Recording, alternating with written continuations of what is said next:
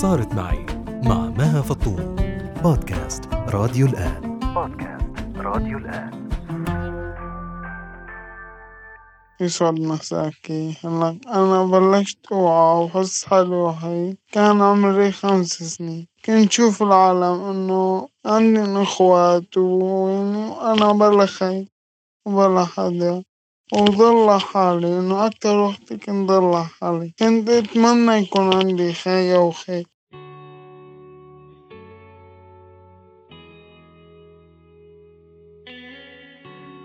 مها أنا عجيت كنت كتير حابب أحكي بصوتي بس مثل شايفين صوتي تعبان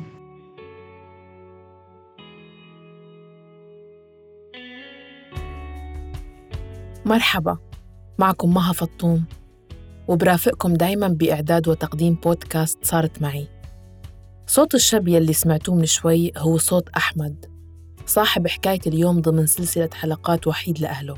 لما أعلنت عبر ال social media عن رغبتي بالتواصل مع أشخاص وحيدين ما عندهم إخوة لتسجيل حلقات معهم تواصلت معي إحدى الصديقات وحدثتني مطولاً عن أحمد وهو شاب سوري مواليد 2002 وحيد لأهله. ولما سمع عن برنامج ممكن يحكي عن هالموضوع تحمس وحب يشارك تجربته كوحيد لأهله لكن في وضع تاني لأحمد وقصة رديفة بحياته بتمنعه يسجل بصوته. مثل ما سمعتوا بالبداية صوته جدا تعبان ومرهق. رح نعرف السبب خلال الحلقة. لهيك قررت أنا وهو وبما أنه رغبته كبيرة بالمشاركة أنه يكتب أجوبته وأنا بستعين بأحد الزملاء ليسجلها بصوته. وهيك صار. سجلنا الحلقة بصوت زميلي أحمد عموري. أنا بلشت أوعى وحس حالي إنه وحيد وما عندي حدا وقت كان عمري خمس سنين وكنت طول الوقت أطلب من أمي إنه بدي خي أو خيت وإلا كمان ليش أنا غير العالم لازم يكون عندي حدا كيف بدأ أحمد يوعى لفكرة إنه هو وحيد؟ أول شي كنت بحس بالوحدة وماما وبابا يتقربوا مني كتير ويخافوا علي من كل شي والخوف من أمي وبي علي كتير كان بيقهرني وكل سنة عن سنة كنت بحس إني محتاج لحدا يوقف جنبي وكنت دائما أقول لأمي ليش ما عندي إخوات؟ تقلي هيك الله بده ورب العالمين ما طعمنا. ما كان في أي سبب وراحوا على الدكاترة كتير وما كان في أي مشكلة. بس رب العالمين هيك كانت إرادته وهن كانوا يروحوا كرمالي من شان ما يخلوني وحيد. كيف صار جو العيلة بعد ما تقبلوا فكرة إنه ما رح يصير في إنجاب طفل تاني؟ هن كانوا معي من أول مثل أي رفيق. كنت معهم طول الوقت لا لبين ما كبرت وعرفوا إنه ما راح يصير عندي أخ أو أخت. فكانت أمي وبي يقولوا لي أي شي بيصير معك خبرنا أو أي شي بدك تساويه إلنا. وأمي كانت تضل معي تقلي أنا أمك وخيتك ورفيقتك وأي شي بدك إياه يا قلبي. كيف كانت نظرة أحمد لنفسه بسبب هالوضع؟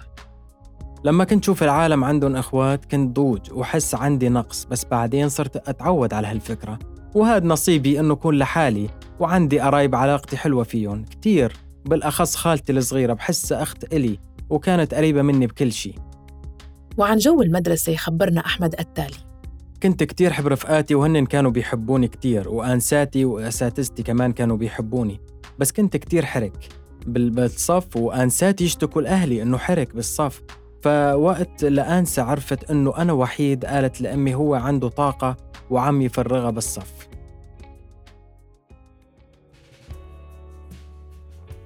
لما كان عمري تقريبا 17 سنة تعرضت لحادث كتير صعب وبسبب هذا الحادث لهلأ أنا مقعد على كرسي ولهلأ بساوي علاجي الفيزيائي اليومي والحمد لله الوضع أحسن. كيف صار الحادث؟ كنت سهران مع أهلي دق لي رفيقي طلعت حكي إجت سيارة مسرعة كتير كتير. أنا كنت بعد عنا وهي تكسر علي. ضربتني زتتني بالجو شي عشر امتار وقعت هون ما عاد حسيت على شي نهائي. ودخلت بغيبوبة مدة ثلاثة شهور ونص وعلى المنفسة وضليت ست شهور بالمركز الطبي. طالعوني على البيت ضليت أقل من عشرة أيام بالبيت. رجعوا سعفوني. صابني تضيق بالرغامة فتحوا لي فتحة المنفسة مرة تانية. هي عملت لي مشكلة كبيرة بجهاز التنفس وهو يلي عم يسبب لي صعوبة بالكلام. ولحد هلأ صرت عامل تقريبا شي 30 عملية تنظير. والحادث عمل معي أذية بالدماغ وسبب لي شلل نصفي وعندي صفايح بإيدي اليمين وبرجلي اليسار. وكمان عم أعمل علاج فيزيائي بشكل يومي. صار لي سنتين والمعالج كتير قلبه لله وعم يوقف معي ويساعدني. لأنه أنا حلمي وقف وساعد أمي وكون سند إلها. لأن عم شوفها شقد عم تتعب معي بعد ما توفى أبي من سنتين.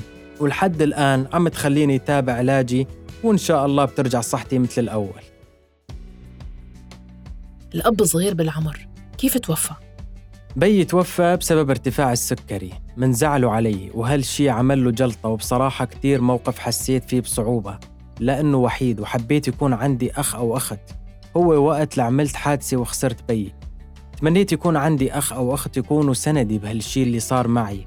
ولهلأ بتمنى يكون عندي أخ أو أخت. لأن عم شوف أمي شقد عم تتعذب لتلبي طلباتي. مثل ما بتعرفي أنا مقعد.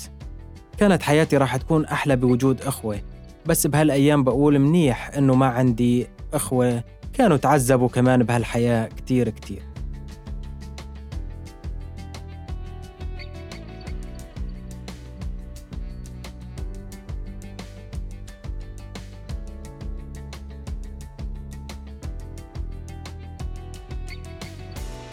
أحمد حالياً عم يدرس ليقدم بكالوريا أدبي.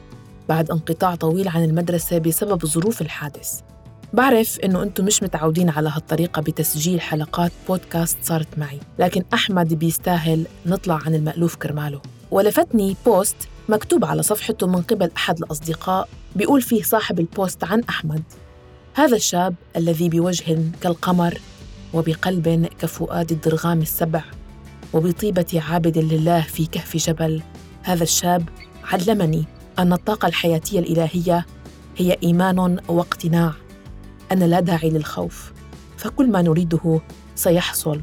ولو تأخرنا بحادث سببه جبان وأدى إلى شلل وموت ثم حياة. كل يوم نتعلم شيء لكن ما علمتني إياه يا أحمد كبير جدا. ابتسم أنت في قلب الله.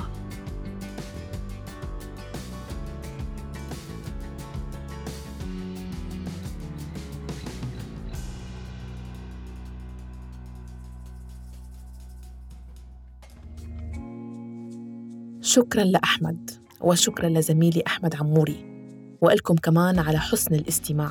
انتظرونا بحلقات جديدة من سلسلة وحيد لأهله في الأسابيع القادمة. ومن هلأ لوقتها ضلوا بخير وروحوا اسمعوا الحلقات السابقة في بودكاست صارت معي عبر جميع منصات البودكاست أو من خلال موقعنا أخبار الآن دوت نت. وإذا عندكم مشاركة أو فكرة راسلوني عبر الواتساب 00971 568 531 592 بإعداد وتقديم بودكاست صارت معي برافقكم دايما أنا مها فطوم. إلى اللقاء.